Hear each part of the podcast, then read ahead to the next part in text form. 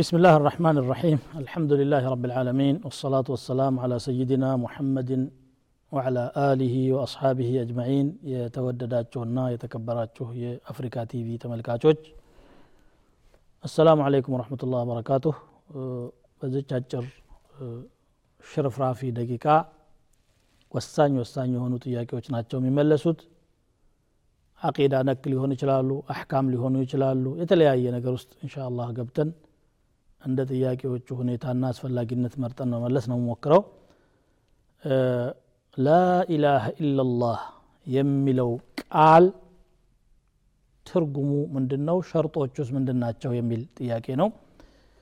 ላኢላሃ ኢላላህ የሚለውን ቃል በጣም በርካታ የሆኑ ሚሊዮኖች ይናገሩታል። ነገር ግን ትርጉሙን በአግባቡ የተረዱት ስንቶቹ ናቸው ቢባል እንዱ በዘልማድ ሲሉ ሰማሁ ብዬ አይነት ነገር ነው እንጂ ብዙዎቹ ሳይረዱት ነው። ምክንያቱም የላ ኢላሃ ኢላላህ ተቃራኒ የሆኑ ተግባራትን ሲያከናውኑ ስለሚስተዋሉ ነው እንዲህ ለማለት የተቻለው። ላ ኢላሃ ኢላላህ ማለት ላ ማዕቡደ يستحق العبادة إلا الله كأن الله بستكر أملكو ويم ሊገዙት የሚገባው ፍጹም የለም ማለት ነው ይሄ ማለት ከአላህ ውጭ ያሉ አማልክቶች ሁሉ አማልክት ተብለው በሰው ቢሰየሙም የአምላክነት መብትና ስልጣኑ የላቸውም ማለት ነው በአንጻሩ ደግሞ አምልኮ በአጠቃላይ ለአላህ ይገባል ማለት ነው። ሁለት ነገሮችን ይዟል። ነፍይና ኢስባት ይሉታል።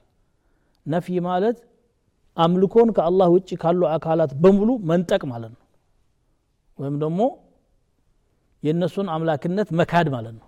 ኩፍር ይባላል ወይም ኩፍር ቢጣጉት ከአላህ ሌላ ያለ ጣዖትን መካድ ማለት ነው።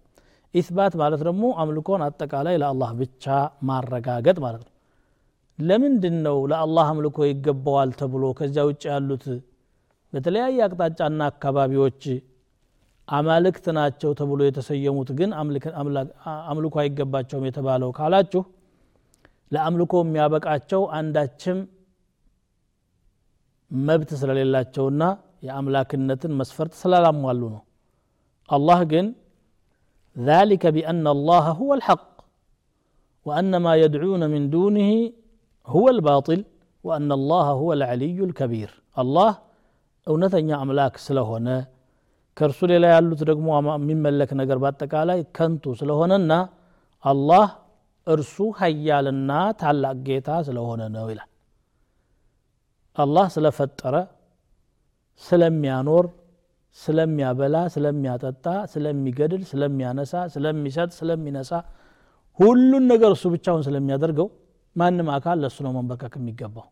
ከዛ ውጭ ያሉ ሰዎች ጅኖች ድንጋዮች ወርቆች ነሐሶች መዳቦች ሰዎች እንግዲህ በራሳቸው ጊዜ የሰሯቸው አማልክት ብሎ የሰየሟቸው ነገሮች ሁሉ አንዳችም ያልሰሩ ናቸው። ሀሳቦችም አሉ የሚመለኩ።